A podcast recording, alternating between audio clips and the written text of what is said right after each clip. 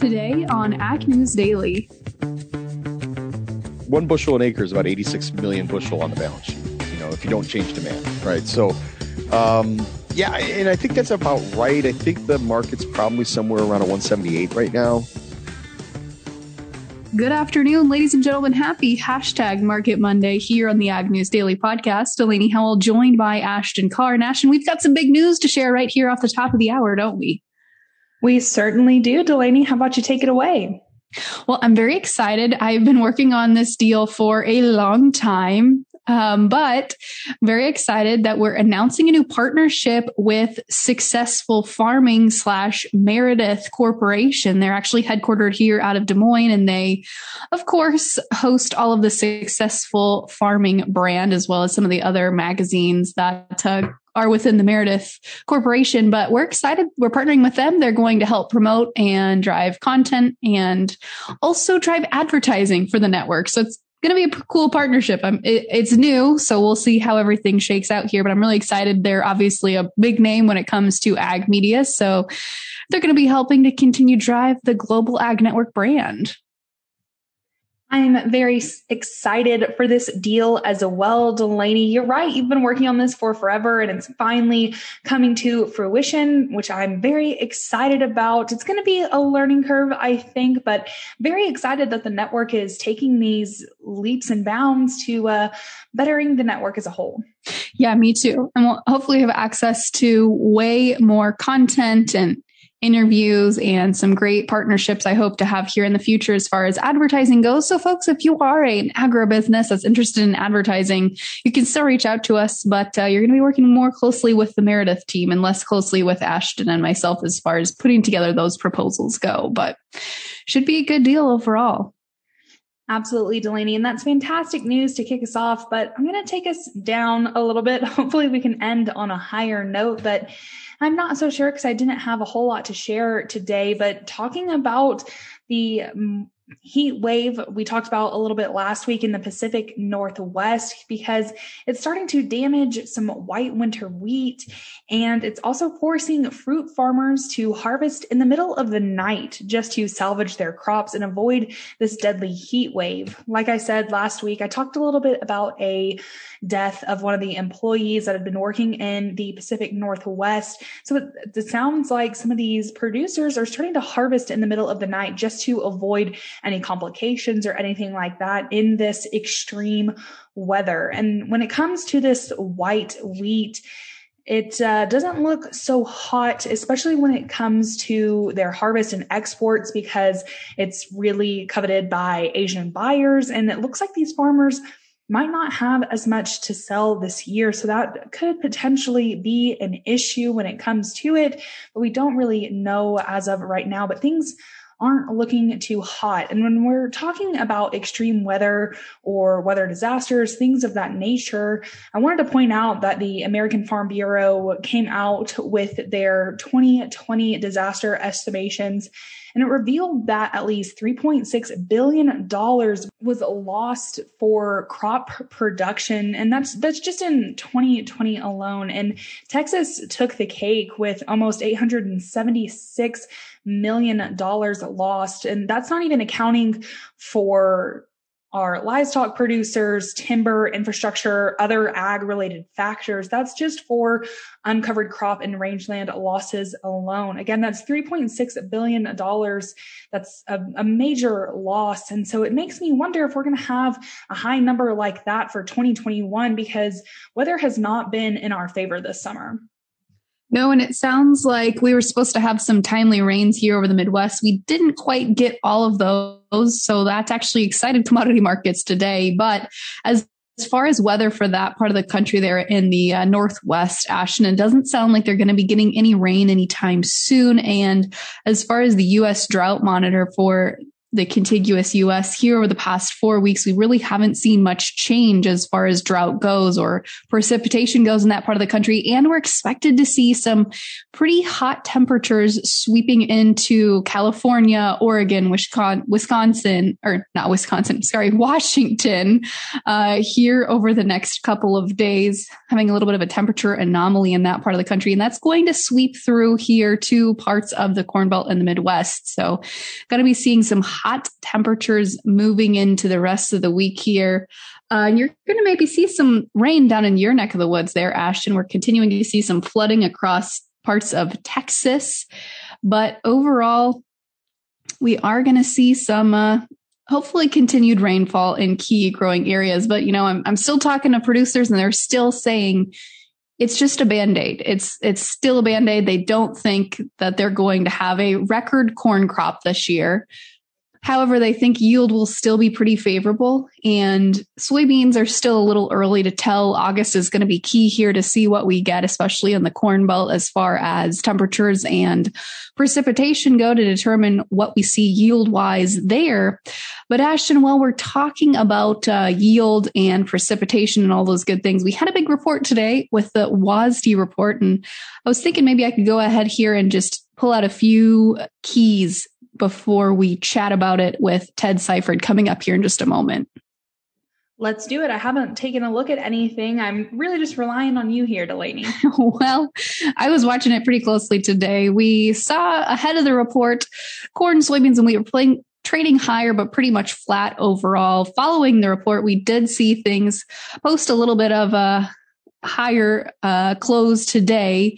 But overall, the July WASDE report was pretty bullish for wheat and pretty much neutral, right in line with expectations for corn and soybeans. The big story today was the reduction in spring wheat production which came in at 665 million metric tons as far as ending stocks go. The trade was looking for 729 million metric tons. So we did close that pretty substantially there.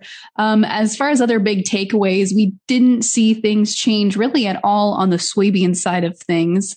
In the corn side of things, we did see um, carry out a little bit lower than the average trade estimate.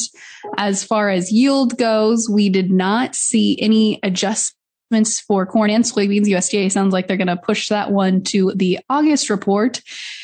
And overall, really the big one here, I think that's worth noting is just what happened in North, excuse me, in South America. And that was USDA did note in this week's report that Brazilian corn crop production is cut about 5 million metric tons. So that should uh, be supportive for US exports. But overall, just kind of a non report.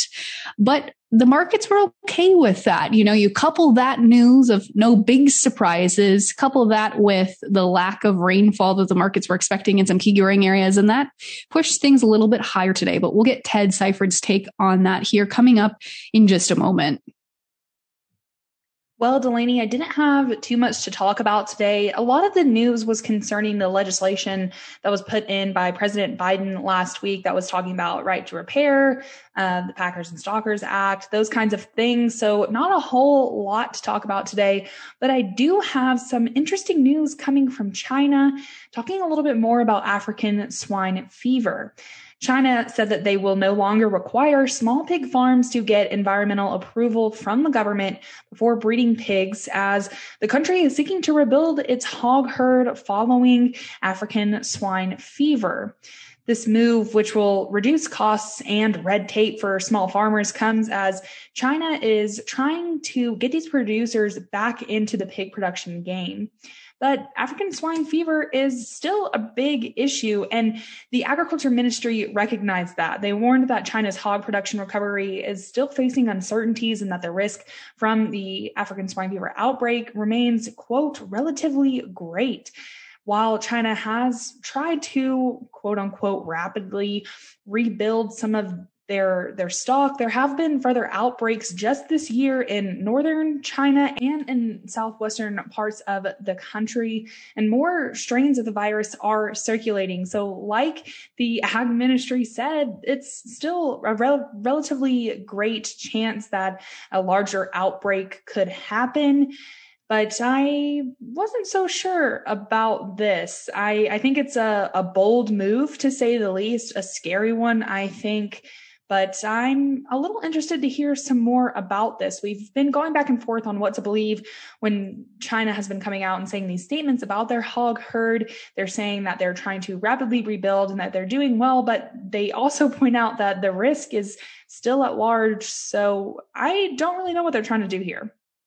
Well, and I think if you look at export sales, you'll see that reflected that China is still coming to the table. While they say that they're massively repopulating their hog herd, uh, they might be saying one thing and doing another because we saw for export sales for the week of June 25th through July 1st, uh, China purchased about 16,000 tons of U.S. pork, the largest share of weekly total uh, of 43,000 800 tons and they physically exported about 6,500 tons. So it does seem that they're still coming to the buying table and they're not out of the woods yet. So we'll have to continue to watch this story. I actually was just in touch with Ambassador Branstad's folks uh, earlier today, interviewing them for Trader PhD. But of course, that knowledge is all in my head. So when I get that set up there, I'll be sure to share uh, what he had to say about the situation as well.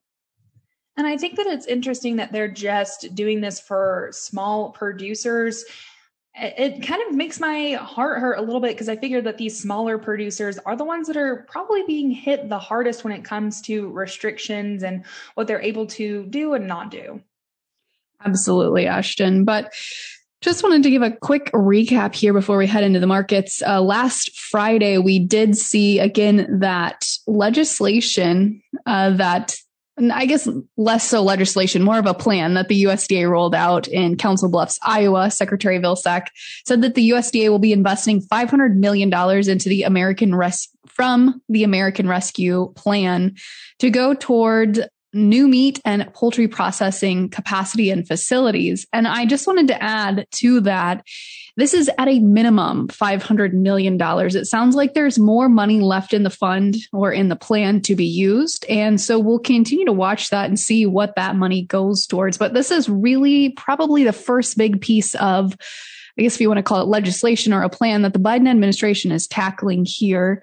Uh, so it's going to be interesting to see how this thing gets rolled out. But again, if you have questions about it or you're interested in uh, getting some of that funding, you can head to the USDA's website. But Ashton, that's really all of the news I had for today before we chat markets and then WASDE report with Ted Seifert. What about you? Yep, I'm all out as well. I'm ready to hear these numbers. Fantastic. Well, uh, July in both the corn and soybean markets had a little more excitement than some of the old crop and new crop contracts just because July is of course trading in expanded limits right now since they're in their delivery periods. We won't touch on that, but it's a good time to make some cash sales, I suppose, if you still have some corn or soybean left in the bin from last year. But as far as old crop September corn goes 15 cents higher today to close at 544 and a half. The D's up 15 and a quarter to close at 532 and a quarter. In the soybean pits, the August contract up 23 and a quarter cent today to close at 1402 and a half. The November up 18 and three quarters to close at 1348. And in the wheat pits today, the Chicago contract up 25 cents in the July month to close at 640. December up 22 and three quarters cents to close at 646 and a half. And in the livestock pits today, we had some mixed trade as the August live cattle contract closed 60 cents higher to close at 119.82 and a half. The October adding 22 and a half cents, ending the day at 125.80. Feeder cattle pulled lower today with the August contract down a dollar oh two and a half to close at 158.15. This September down 82 and a half cents to close at 161 even. And in the lean hog markets today, the August contract down $2, excuse me, up $2.50 to close at 104.07 and a half. The October up $1.90 to close at 87.32 and a half. And wrapping things out here with the class three dairy milk futures. The August contract up 31 cents today to close at 17.85. The September up 32 to close at 18.03. And without further ado, let's kick it over to our conversation with Ted Seifert.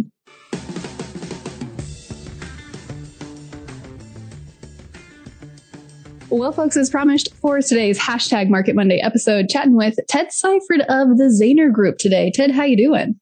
Hey, Delaney, doing well. How are you? I'm pretty good. It's big report day, Ted, although today's report really wasn't that big, other than maybe in the wheat market. Give us your quick take on it here before we dive in a little deeper. Uh, yeah. So for row crops, like you said, there really wasn't a whole lot there. In fact, they left uh, the new crop soybean balance sheet completely unchanged. They did a couple accounting things on the old crop soybean balance sheet, but they left carryover the same. Uh, so really nothing there. Uh, the world numbers came in a little bit less bullish than expected.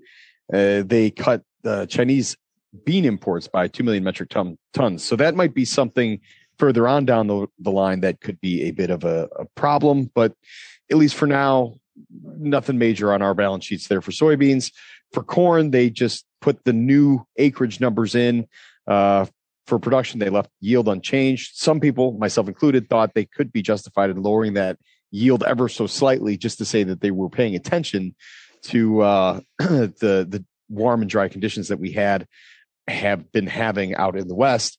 Uh, but they left yield unchanged. Uh, so 175 million bushel increase in production, offset by 25 million bushel less beginning stocks and 75 million bushel more in demand, 50 from ethanol. I'm sorry, 50 from exports, uh, 25 from feed and residual.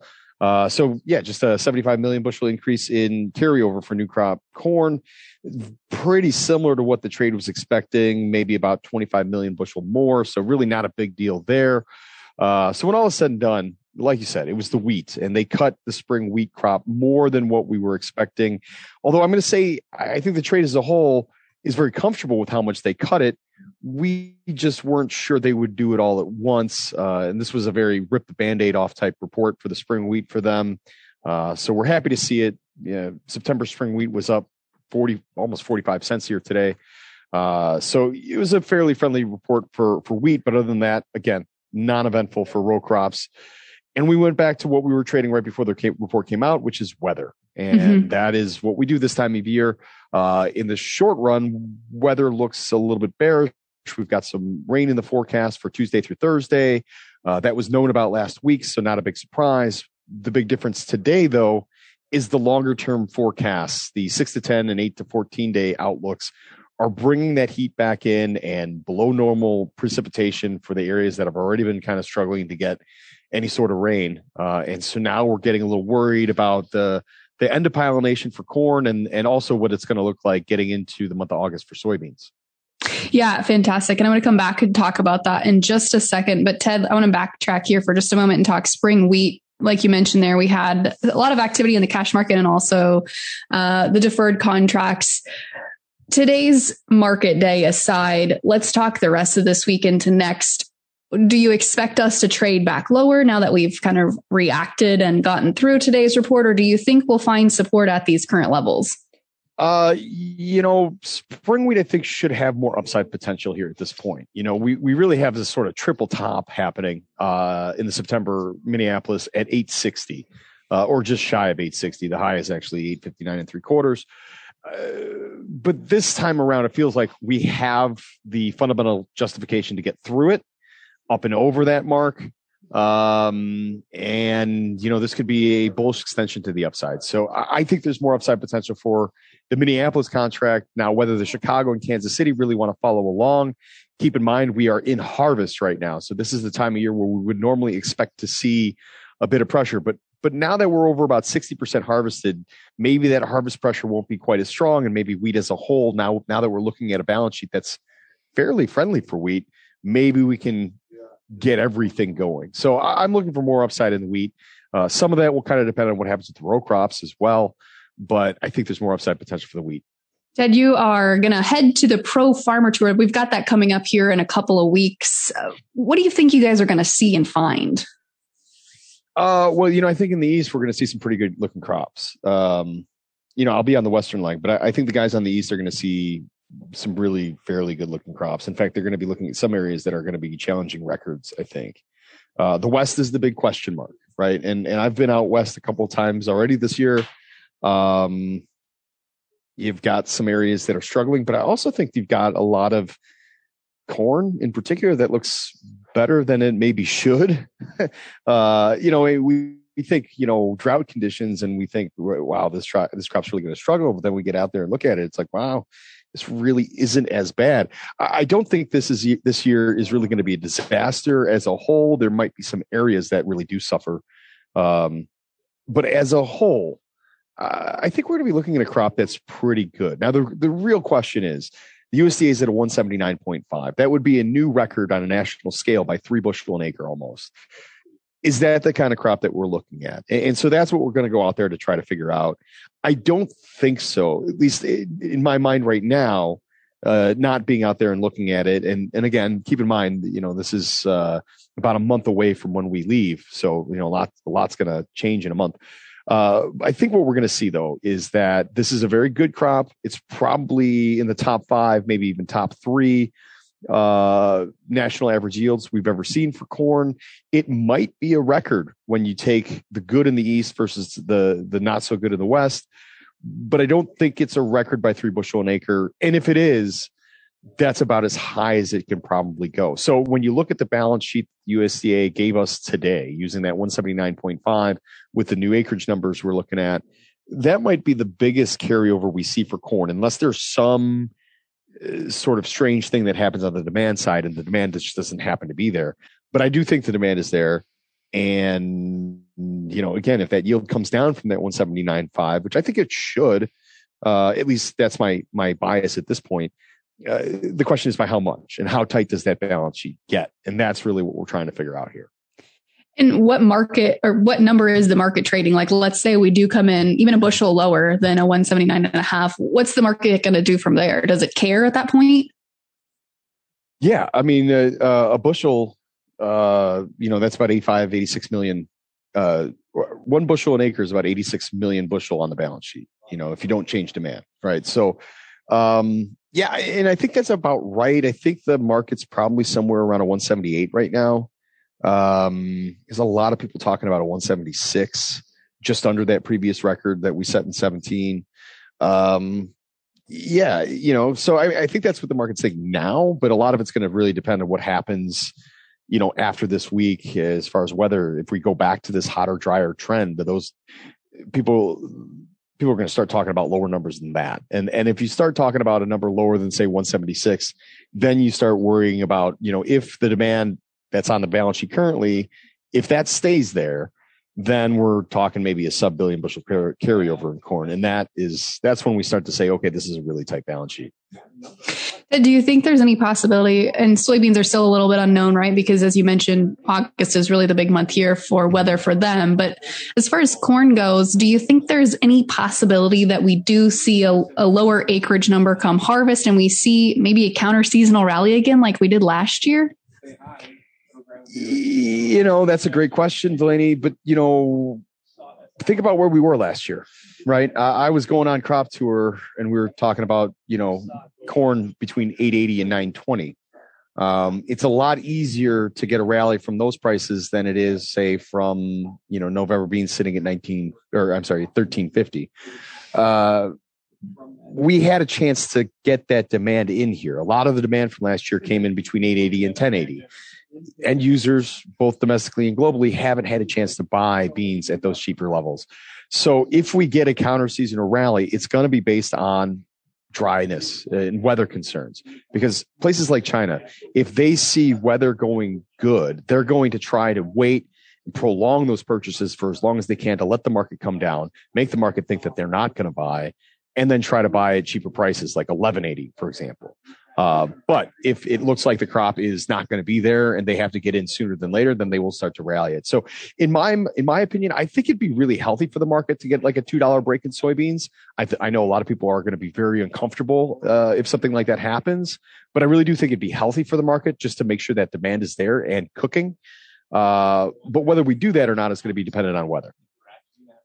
And let's chat here livestock for a moment. It sounds like uh, cattle guys are maybe finally sort of starting to be able to make some money again. What are you hearing from cattle folks? Yeah, I mean, we're not we're not super happy about the money uh, to be made out there. We all think it should be better, right? But mm-hmm. uh, yeah, I don't know. Uh, I really thought that that cattle had good justification to get up into like say the 132 to 134 area, um, and I'm talking August live cattle uh, because I mean if you go out to February, for example, you're already there. But talking about August live cattle, I thought that we could go higher, but we needed the cash to go higher as well, and that just hasn't happened. Um, yeah, you know, corn's come off its high, so feedstock's not as quite as bad as it had been. But if that corn's going to start going up, you know, I mean, we had a, a higher day on a neutral report today. If that corn starts going up, it's going to start putting pressure on that once again. So I don't know. Um, I, I, don't. I'm not. I'm not doing jumping jacks about the profit margins there for cattle right now. I would like to see them better. I'd like to see that cash trade higher. Uh, and Ted, what about the lean hog market? We bounced off some lows we put in uh, back in June. Are we going to trade sideways from here, or what's your price action forecast? Yeah, you know, so Chinese prices had declined pretty aggressively, which is why kind of, you know, which is why we did, right? Uh, but the thing about China, they like their pork a lot. Um, it's kind of like you telling me that, hey, you're buy one get one free uh, porterhouses at the grocery store right now. I'm going to go buy twice as many. right? So that's what they do there too. So when they get low price pork, they go through it pretty quickly, as evidenced from our export sales last week. China was in for a pretty decent amount. So that's good to see. I've been saying for a while now, you know, I, I worry about the number of animals out there and the weights that we might have when we get to the later part of the summer. I think domestic demand is going to be strong. I see upside potential in the hogs, and in particular, uh, you know, I look at the gap that we've left in the chart there on the August hogs at the 112 mark. I think that should be maybe my minimum target to the upside. Um, I like what we saw on hogs today, closing 250 higher. I think this is the beginning of a of a, a, bounce back towards the highs. Now, whether we make new highs or not, I don't know. Fundamentally, I think it's I think the justification is there, uh, but whether the market thinks so or not is a, a good question. Fantastic. Well, Ted, unfortunately, we're out of time for today. But if folks want to chat with you more about the markets, how can they get a hold of you? Yeah, I mean, you can reach me directly at 312 277 0113. You can also find us on the web at www.zaner, that's Z-A-N-E-R dot com. You can read a bit about us. Uh, also sign up for our morning ag hedge newsletter. And if you're on Twitter, you like that sort of thing, I am at Ted Spread. Fantastic, Ted. Well, thank you again so much for coming on to chat markets today. Certainly appreciate it. Hey, no problem. Thanks, Lenny. Thanks for having me.